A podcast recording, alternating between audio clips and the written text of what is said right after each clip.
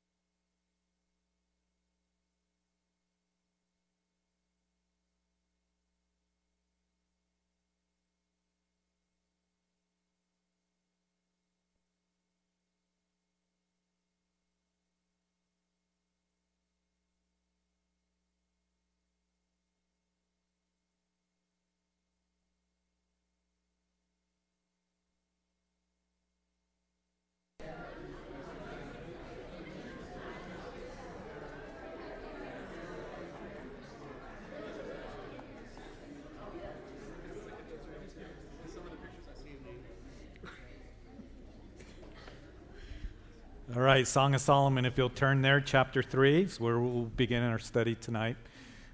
Fifth and final book of the poetic books of the Old Testament Job, Psalms, Proverbs.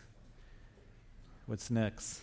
Ecclesiastes. We just finished a couple weeks ago, now Song of Solomon. Won't be long, we'll be into the prophetic books. So you need a Bible, just raise your hand. I'm going to cover three chapters tonight. It's not going to be that bad. we kind of laid a foundation for the Song of Solomon, the first two chapters. Uh, as you're turning there, a uh, couple quick things. Um, OCC Sewing Day on Friday, 9 o'clock, Teresa, to 3 o'clock. Room over here, uh, large children's ministry room. So, ladies, um, have a great time. Thank you for your service and um, just sewing dresses and shorts for uh, the shoe boxes for November. So, this Friday, if you got any questions, Teresa's here, and she'll be happy to talk to you about that, or she'll be working in the office tomorrow uh, morning. Also, Sunday morning, 8, 9.30, 11 o'clock, we're going to move into Luke chapter 20 and we're going to see the religious leaders are really ramping up their opposition against Jesus. They are very upset and they are furious because he came into the temple and he cleansed the temple. He overturned the tables, uh, money changers' tables, and then he also drove out those who bought and sold um, the sacrifices. And uh, so the religious leaders are going to come to him and say, by what authority do you do these things and who gave you this authority? And so he's going to address them and some very important lessons for us. So, Luke chapter 20, hope to see you on Sunday at one of those services and invite a friend out to Calvary Chapel. Also, one quick note is that uh, we have an app that goes on uh, your smartphone, and it's a really cool thing. Um, but it's down right now. And the reason that it's down uh, you can't cannot download anything on it right now is because we're going to have a new app that's going to be even better in the next couple weeks. So this one is no longer available if uh, you're wondering about that. And then uh, this new app is going to be even better uh, that we're going to have. And they're really cool. If it's free to download. And what we're going to do probably in a few weeks when we get the new um, app that's available uh, for your phones, for your smartphones. I'm going to have Travis kind of show you all the things that we have as far as media. Travis takes care of the media. That means he takes care of the radio, editing it, uh, the web page, um, the, the app for the smartphone, all uh, kinds of things that we do. And we live in a day and age where we can be very effective in reaching people uh, in that way. So I'm going to have him come up and spend five, ten minutes showing you um, how you can download the teachings or watch the service on our website, uh, download the app, the new app, what it does, uh, all these different things. That it's a tool for you to bless you. Uh, that you know maybe you're taking a walk, you can listen to a teaching, or or in the evenings, or whatever the case may be, and to be able to share that with others as well. So we're going to show you all that, and it's pretty cool, easy to use. If I can use it, you can use it. All right, uh, because I'm not very, um, you know, good at all that stuff, and and so. Uh, we just want to make sure that you know that it's available. Uh, when we first started the church, we had tapes, um, CD tapes. We called it the tape ministry, and I still call it the tape ministry at times, even though we don't make CD tapes. And even though I have a car that still takes cassette tapes, and um, that's how old it is. Um, but um, now we have CDs, and now with CDs, um, we have those that are available and they're nice to have, but there's so many other ways for you to be able to listen to the teachings on the website, uh, on podcast, on um, the radio, Grace FM, on the app that's available. So we want to make that available for you uh, so we can reach uh, this community and uh, beyond with the Word of God. And it's exciting to see that. So we'll be doing that. So if you're wondering why that app is, is down, it's because we're in transition right now. I'm going to have a new one that you'll be able to download, and it's going to be better than the one that we had. And I thought the one that we had was pretty good. Um, other things that I'm sure that are coming up, uh, but be sure to look at your bulletin. We want to get into our study tonight. As Father, we come and we ask that you just bless this time in your word. And I thank you that we can come here, we can open up the Bible, we can read this poetic book, and even though um, some look at it and think it's nothing more than a, a, a song or a play or, or an opera. Uh, it is much more than that. This is part of the canon of Scripture. And even as Paul would write, that all Scripture is God breathed and it is profitable. And we know that this book is profitable for us. And as we see this play that is being um, uh, given to us. Um, the love between the Shulamite and, and the king. That reminds me so much of your love for us. And so, Lord, we can make application for our own lives and, and even relationships with our own spouses. And so, Lord, bless this time that we have tonight in the study of your word. And it's in Jesus' name that we pray. Amen. So in chapter 1 and chapter 2, we saw that the three main speakers that are in the Song of Solomon, the Shulamite, the Shulamite meets this, uh, uh, her beloved, this handsome young man. And she's a little bit embarrassed eh, because she works out in the vineyard. She works for her, her brothers. Um, she doesn't see herself as being very special at all. It's almost like a Cinderella story that's being played out. And we're going to see that there's a fourth speaker that is in this book, and that's actually the brothers that we've already seen. They play a small part in, in the words that they say, but their implications that they have uh, with the Shulamite is very important for us to consider. So here she is. She, she's working in the field. She doesn't feel special.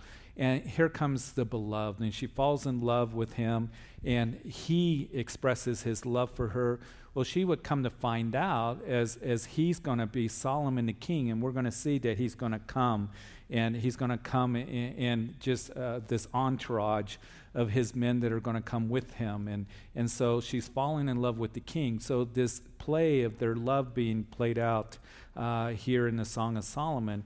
And as we go through it, we see that they're complementing each other. We see their desire to be close and their desire to know each other. And so we can make the application for our own lives about our closeness with our bridegroom, Jesus Christ, because we are in the scripture called the bride of Christ. And we saw that the Shulamite, even as the beloved, we ended in chapter 2, uh, would come. And he, he comes and he desires to, to, to see her. He calls out to her. And and he says, Rise up, my love, my fair one, and come away, for the winter's past, the rain is over, the flowers are here. It's time to go on these adventures. And yet she is delayed in doing that. She, she doesn't respond right away because, first of all, the brothers say, You need to catch us the foxes and the little foxes that spoil the vines. There's a problem. You need to go take care of this. And so she doesn't respond to his calling because of that, because of the distractions that are going on. And that's where we kind of ended last time. And I just want to remind us that the Lord oftentimes comes to us and He says, I want to spend time with you. He calls out to us. And, and there may be special times in your own life where you sense that the Lord has wakened you up at, at night. I know He has me. Uh, done that with me, and, and it's like, oh Lord, I, I know that that you're desiring the, to speak with me and, and for me to spend some time in prayer, but uh, I need to get some sleep. Or there are other times that He's prompted me to really just stop and uh, spend time with Him, but all the distractions come, and they come for all of us in our lives in one way or another. So she is going to go searching for her beloved now. And, and I just want to reiterate to us that it's important that we do spend that time with, with the Lord. It was Jesus that said to his disciples, Let's uh, come apart, he said with me, to a deserted place. And if we don't learn to come apart with the Lord, we're going to end up falling apart spiritually. And we need to get away with the Lord, and there are going to be those distractions that will come. There's always work to be done, there's always you know, something that is on our list of things to do. The day gets busy, the phone calls come in, all these different things that distract us away from the Lord. And it's really important that we understand that daily we need to get away with Him and we need to, to hear from Him and we need to develop that love that we have for Him as we get to know Him and search the Scriptures. So, what she's going to do is in chapter 3, she has this, this waking up, realizing that her beloved is gone, and by night, as uh, the Shulamite is speaking on my bed. I sought the one I love. I sought him, but I did not find him. I will rise now, I said, and go about the city, in the streets and in the squares, and I will seek the one I love. I sought him, but I did not find him. And so in chapter 3 here, she wakes up, she's looking for her love. Uh, know that the Lord desires that we look to him. And, uh, and to do that when we awake, we start our day with Him. And, and I want to reiterate to all of us it's very important that we develop a devotional time with the Lord and to do that at the beginning of your day. And I know that some people, they work, you know, night shifts or swing shifts. But whatever the beginning of your day is, spend some time with Him. Look for Him. And He wants to spend time with us, He wants to fellowship with us. Isn't that amazing? Realize this that God wants to spend time with you. He wants to spend time with me. And I think, Lord, you want to spend time with me? And it's so important to him. And we see that all throughout the scriptures, from Genesis all the way to Revelation, uh, that he desires to spend time with us and to fellowship with us. We see with Abraham, as Abraham would build that altar there at, at, Bethel. And, and we see it all the way in the book of Revelation where he says, Behold, I stand at the door and knock. And if you open up, it will come in and dine with you and sup with you, which speaks of fellowship. So he wants to spend time with you. Never think that he doesn't. And I've come to realize that the reason that the Lord in the scriptures emphasizes fellowship with one another, with brothers and sisters, is because fellowship is important to Him, that we have that with Him personally. And so, fellowship is a big part of our relationship with the Lord and closeness and getting to know Him. So, she's looking for Him in the streets and in the squares. And where do we find the Lord? We find Him in the scriptures here. Jesus would say to the religious leaders that you search the scriptures, and in them you think you have eternal life, but these are they which testify of me.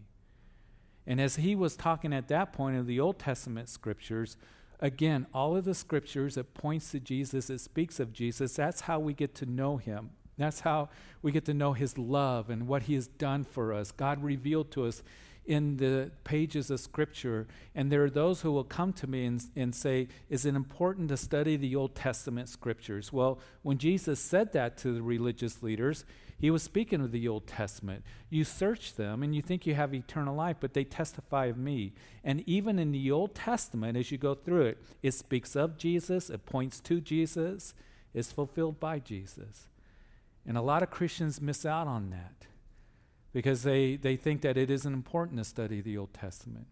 So we study the scriptures, we get to know him, and as we get to know him, our love for him is going to grow and develop. And verse 3, the watchman who go about the city found me, I said, Have you seen the one that I love? We are called to be watchmen. Now, a watchman, as we will get to the book of Ezekiel, when we start in a few weeks the prophetic books, and Ezekiel talks about the watchman. And what the watchman was, is he was the one that would be up on the city walls and overlooking to make sure that uh, the enemy wasn't approaching or that the city was safe. And if there was an enemy or any danger, he would warn the people. So we are like, and you and I as Christians, to be watchmen. As a, as a pastor, as a father, I am to be a watchman. I am to give truth. I am to sound the alarm against that which will harm you or that which will cause danger. And Ezekiel was told about the watchmen, and they are to warn those of the city. And if the watchman didn't do that, then Ezekiel was told that, you know, uh, consequences come, and the city ends up falling because he didn't warn them against the enemy, that their blood beyond, you know, the watchman's hands. So you and I, we have a great responsibility that we are to make sure that we are giving the truth to people and our families and those that we minister alongside of and those that are linked to us in our lives. And we are to warn them. We are to warn them about sin. We are to warn them against that which is false. And so here, as she finds the watchman, um, she, she's saying to him in the city, um, Have you seen the one that I love? And, and as we look at this, um, talking about how she desires to have that closeness and intimacy with her, you know, beloved. Um, and that's what, uh, you know, uh, she desires to do. Listen, as a watchman and as a spiritual leader, I want to be a help to you. She's asking for help. I, I want to be an encouragement to you. But listen, there comes a time where every single one of us is you've got to develop that personal relationship with the Lord. Sometimes Christians will rely on a person or rely on a pastor or rely on their spouse or rely on their parents. Now, when we were growing up as kids, you know, uh, as parents, our kids are going to learn from us and, and they're going to grow. But over time, there needs to be a point in everybody's life where you've got to start growing and you've got to start you know uh, developing that love and relationship and closeness with the lord i can't do that for you i will be here to help you I will be here to encourage you. I will be here to give you the truth. I will be here to warn you, you know, about the darkness and evil and deception that's out there in the world. And I want to be here to love you. And I see it as a privilege to serve you. But ultimately, you're the one that needs to make decisions that I'm going to have devotions and I'm going to be reading my Bible and I'm going to be studying the Word of God, and you need to grow in your spiritual life, in your relationship with Him. And that's very important for all of us to understand that. So here she's wanting help. She's looking for her beloved. And in verse 4, scarcely had I passed by them when I found the one I love. I held him and would not let him go until I, I, had brought him to the house of my mother and into the chamber of her who conceived me. So eh, she has found him. And, and one of the things is um, the Lord is there for us to be found. Usually, you know, the reality is, is He's the one that finds us. He's the initiator. He's the one that draws us to Himself. But as she's looking, she finds Him, and and she t- goes to this place of privacy. And may it be with us again um, that we have this mindset. She's like, I'm not going to let him go. And the scripture says that we are to hold fast, to abide in him. And don't let go that closeness with the Lord. And have that private place, as I said, to have that devotion with the Lord so you can develop in your relationship with Him and grow in your love with Him and to know Him. And that's so critical as Christians that we do that. That we every day are spending time with the Lord. That we have that Bethel, as I mentioned, that Abraham. Abraham came into the land that God showed him. He, he made a, an altar there. It was actually between Bethel and Ai. And then he had some difficulties in his life and going to Egypt. And he, he comes back into the land. He goes right back to that place of worship that he, had gone to in chapter 12. We see him go back there in chapter 13 of the book of Genesis. We see that it was Jacob, his, his grandson, uh, that ended up going to that place called Bethel, that he called it the house of God, where he met with God. And God reiterated the covenant with him. Listen, all of us need a Bethel. All of us need a Bethel, that quiet place where you spend time with the Lord, where that place is quiet, where you come apart with Him, and you come and you just spend time with Him. And spending time with Him, devotions, will be very much a part of your life. And as you develop that, because I know I'm parking on this a little bit, but I talk to a lot of Christians that just have a hard time having a quiet time. Well, I got to get up early. Well, get up a little bit earlier. Go to bed a little bit earlier. You know, spend some time with Him. And as you do, you'll see that it will be very valuable to you and very important to you as you do. And the way to know Him is to read your Bible. There's different ways that you can do that, have devotion times. Um, you can take your time and just read some verses, or you go through a book and just spend some time talking with the Lord and praying. He's going to speak to you through the Word of God. But as you do, you're going to see that wonderful things are going to happen in your spiritual life. So here she goes to that place of privacy. And then verse 5 I charge you, O daughters of Jerusalem, by the gazelles or by the does of the field, do not stir up nor awaken love until it pleases. We saw that in chapter 2, the same phrase that was there. Do not stir up nor awaken love until it pleases. So here, the, the daughters are being told this chorus uh, don't interrupt or disturb this, this sweet time that I have you know, with my beloved. And it can be understood in the whole idea of what we're talking about in relationship and closeness. And in that, um, you know, again, there are going to be things that will happen that will try to take that away from you. And we all will experience that. Have you ever noticed that you say, you know, Lord, I just want to spend some time in prayer? You know, we have um, uh, times where uh, we have staff meetings every week, and, and we, part of the staff meetings, we start out with just in prayer. And, and um, sure enough, every single time, as soon as we start praying, the phone starts just ringing off the hook. And you might find that at your own house. So, you know, there's those interruptions, but it's important for us to do that. And that's what she's doing here. Don't stir up or awaken love until it pleases. I don't want that interruption. Uh, I, this is important to me. This is a priority to me. But I want to bring something out too as I was pondering this and thinking about it. Then in chapter 2, as he came calling for her, and, and, and for whatever reason, she doesn't respond. She had things she had to do. The brothers are saying, You need to come and take care of the foxes in the vineyard. Uh, she was tired, you know, she, she, she didn't awaken at the moment, and all of a sudden she realizes that, you know, my beloved is gone, and she goes looking for him. Listen, God's love for us is perfect, right? But our love for Him, and I'll speak for myself, I know that my love for Him over these years hasn't always been perfect. And as I realize that there are times where I fail and I fall short and I cop attitudes and in my own carnality at times and things like that, my love for Him is not perfect. But what I get from this is that the beloved is so responsive to her. He doesn't give her a lecture. He doesn't say, Well, it's about time you came looking for me. You know, I came last night, came looking for you, and you didn't respond. No, she, she finds him and she embraces him, and he welcomes that. And I just want to encourage you because we are to grow in our love and relationship with the Lord, but you may feel that you know, there are times or seasons that we all go through where that love can feel a little bit cold, where we can feel a little bit distance. We struggle, whatever the case may be. Our love for Him isn't perfect, but He's so long suffering and He's so patient with us, isn't He?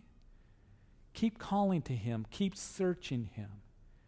And even as I've mentioned to you numbers of times that Paul, he would say in the scriptures that you know what manner a man I was in all seasons. And as we go through different seasons of our lives, there are times where it feels like summer, like today, where, man, it's cooking my spiritual life. It is hot and things are growing. And there are other times where it feels like winter, where things are a little bit cold. But you keep calling to Him and know that He loves you and know that He desires for you to come to Him and to do those things that we see in Scripture, even as the book of Ephesians or the church of Ephesians in Revelation chapter 2, when Jesus wrote that uh, letter to the church at Ephesus, he said, You've left your first love. And he didn't say, That's it, you're done. He said, Remember from which you have fallen, you know, repent and return. Return to me. And that's his message to you. And maybe you're here tonight and you're feeling a little bit cold in your love for the Lord or you realize that you fall short in that, He's calling you to return. He's calling you to know Him. He's desiring for you to have that private time with Him and allow Him to minister His word to you and His love to you. But also, I want to encourage you, couples, as well, that our love for each other isn't always perfect, is it? Sue and I have been married 27 years. Now, Sue is practically perfect, okay? like Mary Poppins, you know, she said, I'm practically perfect in every way. So, but the thing is, there's no marriage because it's two imperfect people that there's a perfect love. Now, that's not an excuse not to look to the Lord or to be one that isn't desiring to love your spouse in the way that God wants you to. And husbands, your charge is you're to love your wife as Christ loves the church. And I read that and I think how far I, I, I come, you know, in that because how does Christ love the church? He laid down his life for the church. He serves the church. He loves us with a perfect love, immeasurable, uh, undescribable. You know, it's, it's, it's unconditional. And what is amazing is that here comes the scriptures, and he talks about the roles of husbands and wives and how we're to respect each other and love each other. He gives that commandment to us husbands love your wives as Christ loved the church. And I think that, Lord, don't you have like 10 steps how to do that? He doesn't give us the 10 steps. And that's why it's very important to submit to Him and to rely on Him and, and pray, Lord, help me. Help me to be that husband. Help me to be that man that you've called me to be. And be committed to my wife to where I'm loving her as Christ loves the church, to serve her and cherish her, to lay down my life for her. And we need the Lord in that. And sometimes we'll hit a bump, and she had a troubled night here, and sometimes there's that, that trouble or challenging time or difficulty or whatever the case may be, and you look to the Lord. And husbands and wives, you go to him. And he desires to bring healing in every way and forgiveness in your marriage and to develop that love. But be patient with one another. Love one another because love wins. And even as we know that it's in, um, you know, 1 Corinthians 13, you know the chapter as, as Paul writes in 1 Corinthians chapter 13, that love suffers long and it is kind and does not envy, and love does not parade itself, it's not puffed up. It doesn't behave rudely, does not seek its own, is not provoked, thinks no evil. Doesn't rejoice in iniquity, but rejoices in the truth. Love bears all things, believes all things, hopes all things, endure all things. We know that the scripture says that love covers a multitude of sins. Now, I know that chapter 13 is talking about agape love, his love for you and for me. But look to the Lord to put that love into you, to grow you in that love. For couples, for you to grow in the love of Jesus Christ, to let Him be the foundation of your lives, and you're going to grow with, in your love for each other as well. And when you hit a bump or have a troubled night or whatever it is, don't give up on each other. Don't give up on each other. You be patient and long suffering and let that love grow because love never fails and love wins. So I want to encourage you in that. I want to encourage you in that because our love isn't perfect, But it doesn't mean we can't grow in that and grow in the love that, that the Christ has for us and to be able to love our spouse and love one another with that love as well. So here she, she's talking about that, and then the Shulamite uh, here in, in verse 6 continues to speak who is coming from the wilderness like pillars of smoke, perfumed with myrrh and frankincense, with all the merchants' fragrance powders. Behold, it's Solomon's couch with sixty valiant men around it, of the valiant of Israel. They all ho- hold swords, being expert in war, and every man has a sword on it, his thigh because of the fear in the night. And so Solomon's entourage brings the maiden, um, you know, comes to the maiden by Solomon. Uh, in other words, uh, she sees the smoke rising. She perhaps working out in the field, and all of a sudden she realizes it's her king coming to take her as a bride. Solomon's couch is, you know, that couch that, that he be carried on as men. Uh, palanquin is what it's called, and we'll see it called that here in a little bit. But, you know, here he's coming in the splendor and in the glory, and she realizes that the, the man, her beloved, is King Solomon himself. I can't wait till Jesus comes for us. I can't wait till he takes us as his bride, takes us out of this wilderness. And I just wonder in the rapture of the church if there's going to be this, you know, entourage as we meet him in the air. I'm sure there's going to be. But she's just amazed at this. And then in verse 9, on the wood of Lebanon, Solomon the king made himself a palanquin and has made its pillars of silver, its support of gold, its seat of purple, its interior paved with love by the daughters of Jerusalem. Verse 11 Go forth, O daughters of Zion, and see King Solomon with the crown with which his mother crowned him, and on the day of his wedding, the day of the gladness of his heart. So Solomon, you know, is throned and crowned, and uh, we one day are going to see our Lord, who is the King, who is crowned sitting upon the throne. And what a glorious day that's going to be. And then in chapter 4, the beloved is speaking here Behold, you are fair, my love. Behold, you are fair. You have dove's eyes behind your veil. Your hair is like a flock of goats going down from Mount Gilead. Your teeth are like the flock of a shorn sheep, which have come up from the washing, every one of which bears twins, and none is barren among them. Your lips are like the strand of scarlet, and your mouth is lovely. Your temples behind your veil are like a piece of pomegranate. Your neck is like the Tower of David, built for an armory, on which hang a thousand bucklers, all shields of mighty men. Your two breasts are like two fawns, twins of gazelle, which feed among the lilies. So here are these compliments, and and so these compliments that are given here, dove's eyes and goat's hair and, and all of this. Remember, this is ancient poetry, so Guys, if you want to compliment your wives, here's some ideas here. You can tell her she has dove's eyes and hair like a flock of goats, and your neck is like the Tower of David, and all this. But seriously, I think you can probably be, come up with some compliments and make sure that you give those compliments. Make sure that you are encouraging and giving compliments to your wife. It's very important to your bride. Tell her how much you love her, how valuable she is to you. Don't just be negative to her. Don't just put her down. Don't just get in your digs. Compliment her. Love her. Speak to her in that way. And let me ask you this aren't you glad that the Lord, that He sees us as being very valuable? I'm so thankful that the Lord, in my shortcomings and in my fail- failings, and He doesn't come to me and say, Oh, Jeff, you're just a spiritual waste. You know, and why do I put up with you? And, and all of this. He doesn't put me down, but He builds me up and He encourages me, and I'm valuable to Him. I'm, I'm like that buried treasure the parable, you know, in Matthew chapter 13, that he bought the field so he can take the treasure out because he wants to be with me. He wants me to spend eternity with him.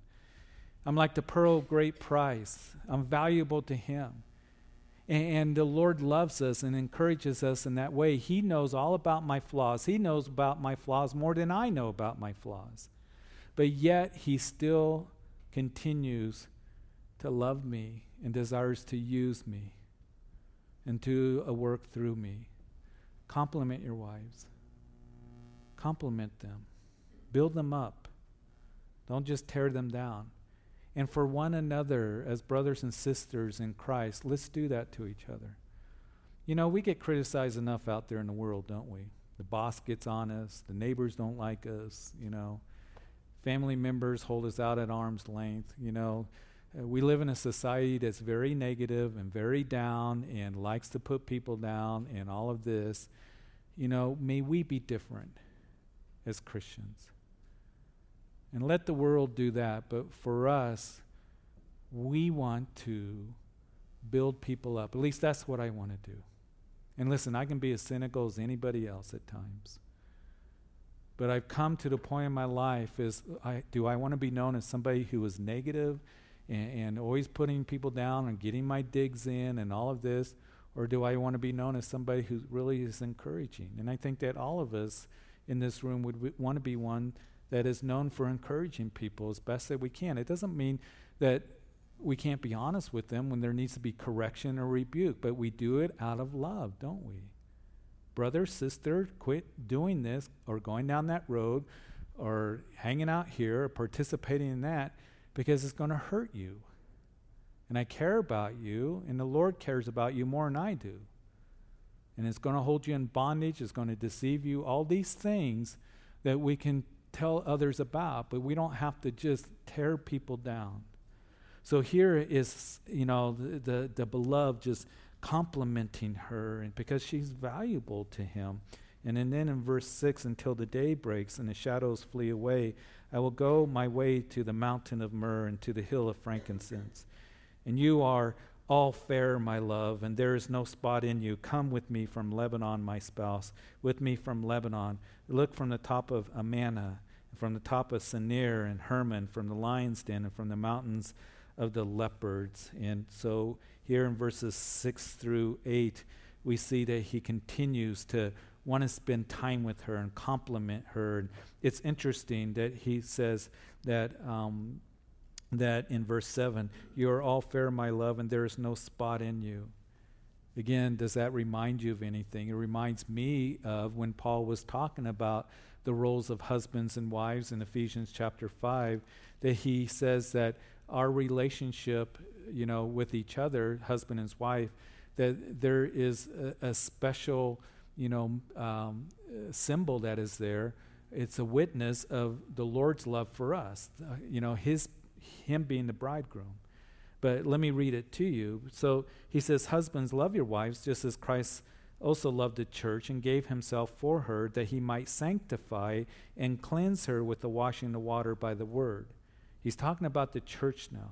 He says, This is a great mystery, but I speak concerning Christ and the church. So the Lord, that He sanctifies us, cleanses us with the washing of the water of the Word, that He might present her to Himself a glorious church, not having spot or wrinkle or any such thing, but that she should be holy without blemish. So the Lord's desiring to do that work in us, washing us with the water of the word. And we know that Jude, that it tells us that he who is able to keep us from falling and to present us before the Father with exceeding joy, blameless. And, and I love that verse there at the end of the book of Jude that, that he who is able to keep you from folly will present us faultless before his presence with exceeding joy. And so the Lord's going to present us without spot and blemish. But also, as we see here, that what we are to do, husbands, wash our wa- wives with the water of the word in our kids. And so here is Solomon, you know, s- s- you know, speaking about that without spot or blemish. But it's interesting. Look at verse six. Now, there's a debate, you know, among commentators. Is this the Shulamite speaking, perhaps, or is it the beloved? And in in our Bibles, it has the beloved. But some believe that this is kind of an interruption with the Shulamite, that she's once again, um, she's feeling a little bit embarrassed or insecure in what Solomon is saying to her. So he's reassuring her, comforting her. And again, that's what the Lord does with us because, you know, she's already was embarrassed in chapter one. Here in chapter four, she's embarrassed kind of again. She realizes her flaws and shortcomings. And he's saying, hey, you know what? There's no spot in you. Come with me from Lebanon, my spouse. I love you. And positionally, the Lord sees us as being righteous. And I know as I read that, that you're going to present as faultless before his presence with exceeding joy. And when I look in the mirror, I think, I'm so far from that. And I know that I have flaws, but positionally, he sees us without spot or wrinkle, imputed righteousness, the righteousness of Jesus Christ, being forgiven. Practically, we fall short, don't we? Positionally, he sees that in, in us in that way. So, really, just kind of uh, him just assuring her that you're valuable and how I see you, there's no spot in you. And verse 9, we continue, You have ravished my heart, my sister, my spouse. You have ravished my heart with one look of your eyes, with one link of your necklace. How fair is your love, my sister, my spouse. How much better than wine is your love, and the scent of your perfumes than all spices. Your lips, O my spouse, drip as the honeycomb. Honey and milk are under your tongue, and the fragrance of your garments is like the fragrance of Lebanon. So, speaking of her beauty, and he's expressing his depth of passion for her. You know, you have ravished my heart. He, he's speaking how much he loves you. And of course, the Lord, He loves us so much, and don't forget that. And if you ever question the love of Jesus Christ for you, always look to the cross. Always look to the cross. Because you've heard the saying that it was His love that kept Him up there on that cross, not the nails. And Romans chapter 5 says that while we we're yet sinners, Christ died for us. He proved His love for us that while we're yet sinners, Christ died for us. So he's proven his love for you. And if he loved you then, because he knew all about you, know that he loves you now. And so he's speaking of that love for his, his Shulamite in verse 12 a garden enclosed, and my sister, my spouse, a spring sh- shut up, a fountain sealed. Your plants are an orchard of pomegranates with pleasant fruits, fragrant henna and spikenard, spikenard and saffron, and calamus and cinnamon, with all the trees of frankincense, myrrh and aloes, and with all the chief spices, a fountain of gardens and a well of living waters and the streams from Lebanon, there in verse 15. A garden enclosed, that spending that time, you know, privacy against, eh, speaking to you and to me, spending that time with the Lord in the cool of the day. What a pleasant thing to do. And I've, I've said this before. I love this time of the year here in Colorado, last week I was in eastern Kansas, and humid and, and hot, and it wasn't even as hot as it is now. I, I was seeing today that they have heat warnings out there in Kansas, Nebraska, and Iowa, and Missouri, heat index of like 108 degrees, humid. But I remember when we stopped in central Kansas, got out, it was like a furnace hit us. And it's so different. At least here, it does get hot, but it's, it's more bearable. And the evenings can be nice, can't they? And the early mornings can be nice. Matter of fact, early in the mornings, uh, when I come to church, there are people walking and, and walking their dogs. It's very pleasant. What I am trying to express is, you know, take advantage of that. Have those very special times, you know, early in the morning or in the evenings, you know, in the cool of the day, where it's quiet, garden enclosed. Just spend some time with the Lord. And you will find that to be very valuable to you as you do that. So here is the Shulamite in the last of the chapter speaks Awake, O north wind, and O come, O south. Blow upon my garden that its spices may flow out.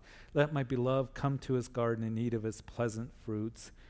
And so here um, she's wanting to, to eat of the fruit. And, you know, the Lord desires for us to bear fruit. And, and and he desires to work that fruit in us. And, and I notice in verse 15, the fountain of the garden and the well of living waters, Jesus invites us to come drink of the living water.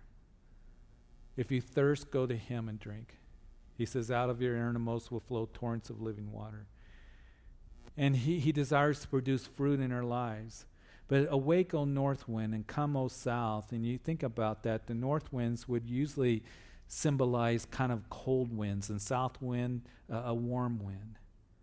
And again, He desires to continue to produce fruit in your life, even when you're going through the north winds or the south winds, however they're blowing. You look to Him. And He desires to continue to speak to you and to refresh you and to renew you. And to you to give that fragrance of the garden here as she speaks about that, uh, the fragrance that, that she desires to have. And I want to read it to you in Second um, Corinthians. And, and we've, we've looked at this before in, in chapter 2. You can mark it down, but I'll read it to you in verse 14. Now, thanks be to God who always leads us in triumph in Christ and through us diffuses the fragrance of his knowledge in every place. For we are to God the fragrance of Christ among those who are being saved and among those who are perishing. To the one we are the aroma of death leading to death, and to the other the aroma of life leading to life. And who is sufficient for these things? For we are not as so many peddling the word of God, but as of sincerity, but as from God we speak this in the sight of God in Christ. In other words, Paul's saying we're the fragrance of Christ unto life. So we are to be the fragrance of Christ, not peddling the word of God. He says, he's talking about his ministry. You and I, we give the gospel, we give the truth of God's word. We have evidence in our lives that there's our, our faith is real and it's living. So the question is, what do you smell like during the day? Do you smell of carnality and sin and of death? Or do you smell of life and the fragrance of Christ, that people say there's something different about you. What is it that the fragrance that you give off of joy and peace to others that they, they say, man, there's something different about you? So that's what we want to be. And she's speaking of that. And then the beloved in chapter 5 have come to my garden. My sister, my spouse, I have gathered my, my myrrh with my spice. I have eaten my honeycomb with my honey. I've drunk my wine with my milk. And then to his friends, eat, O friends, drink, yes, drink deeply, O beloved ones. So he has joy in his relationship with his bride, and he speaks to his friends here. And perhaps it's a picture of the guests that are still there with the wedding.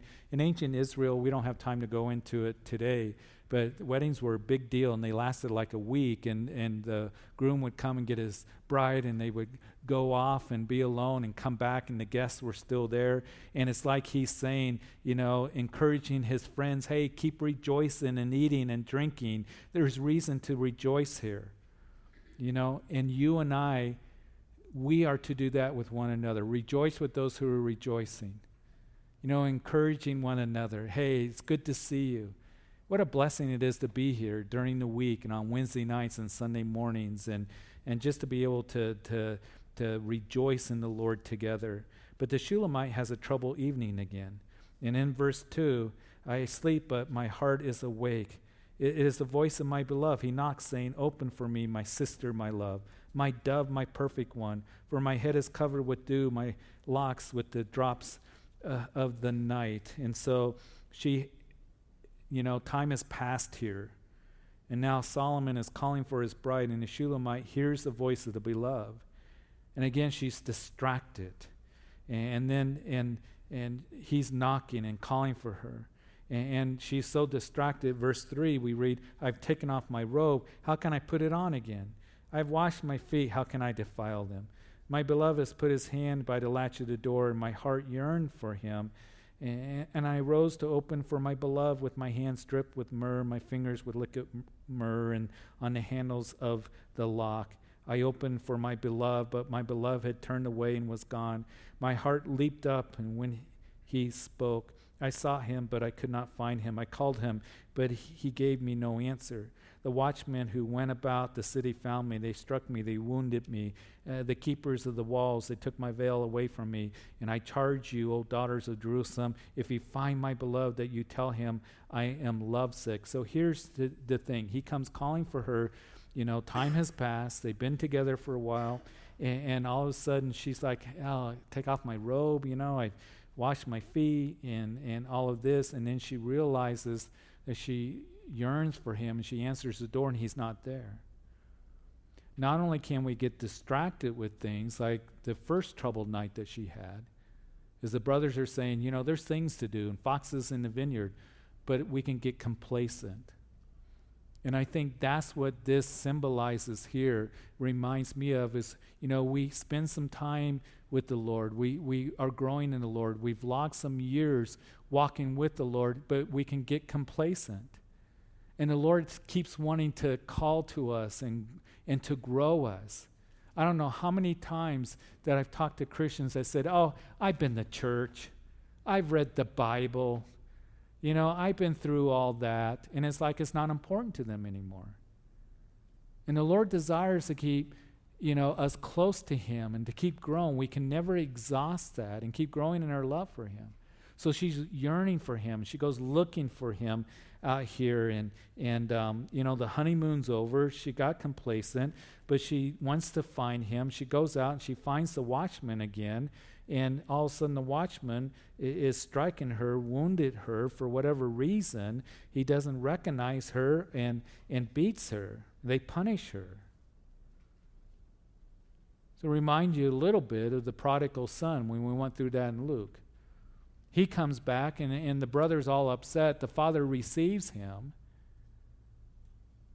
And there are those who perhaps have been away from the Lord, and all of a sudden they yearn for Him, and they come here, and they desire to to to reestablish their their you know belief in Him and to know Him and to come back to Him. And the worst thing that we can do is to just beat them with words. What makes you think you can come back in here? You've been out in the pig, pig, pig pen for a while. You think you can just waltz in here and, and be forgiven and call upon the Lord? We need to welcome them back so we want to be careful. Here, the watchman, he's no help at all. He's supposed to be a leader here. And we are to be ones that we want to make sure that when somebody is falling in trespass, that we receive them with gentleness, not meanness, lest we also fall and be tempted. And that we encourage those who are coming back desiring to seek the Lord and come close to the Lord so, so here she, she does, and the daughters of Jerusalem there in verse 9, what is your beloved more than other, another beloved? O fairest among women, what is your beloved more than another beloved that you so charge us? They're being sarcastic. What makes you believe that your beloved is so special? People do that with us today, don't they? Your Christianity, your belief in Jesus, what's so special about that? Why is he any more special than any other religious leaders? Well, we've gone over that because he died for you. No one else did that. Second of all, there's an empty tomb in Jerusalem. No one else rose from the grave. And the scriptures, which are true, tell of his love and tell of his provision for you and for me. That's why he's very special. And then as we close here tonight, oh, my beloved is white and ruddy. As the Shulamite is speaking and complimenting him, chief among 10,000 his head like the finest gold, his locks are wavy and black as a raven, his eyes like doves, by the rivers of water, washed with milk and fitly set. His cheeks are like a, a bed of spices, banks of scented her- herbs. His lips are lilies dripping liquid myrrh. His hands are rods of gold set in beryl. His body is carved ivory inlaid with sapphires. His legs are pillars of marble set on bases of fine gold. His countenance is like Lebanon, excellent as the cedars. His mouth is most sweet. Yes, he is altogether lovely. This is my beloved, and this is my friend, O daughters of Jerusalem. I think it's summed up in verse 16 that we can say of our Lord that he is altogether lovely. Amen. Amen. Father, we thank you. We thank you for these three chapters that. In- just can encourage us and speaks of um, Christ's love for us and how our love isn't perfect and we have troubled nights and we fail at times, but the beloved is always ready, uh, the one who is the fairest, the one who is most lovely, the one who died for us, always ready to receive us. And so we thank you for that. That your love for us never fails and that we are valuable to you, so valuable that you died on the cross for our sins. You rose again and you're alive. And you have brought eternal life to us for those who have called upon your name. And if anyone is here listening to this message that you've never come to the beloved, that is Jesus Christ, the Son of God, He came for you because He loves you. And he died on a cross for your sins and he rose again. And so may you call out to him because he will respond to you and you will find him. He's calling you to himself to be forgiven and be saved. To say, Jesus, I come to you as I am, in my insecurities and failures and in my sin. I have sinned. Forgive me.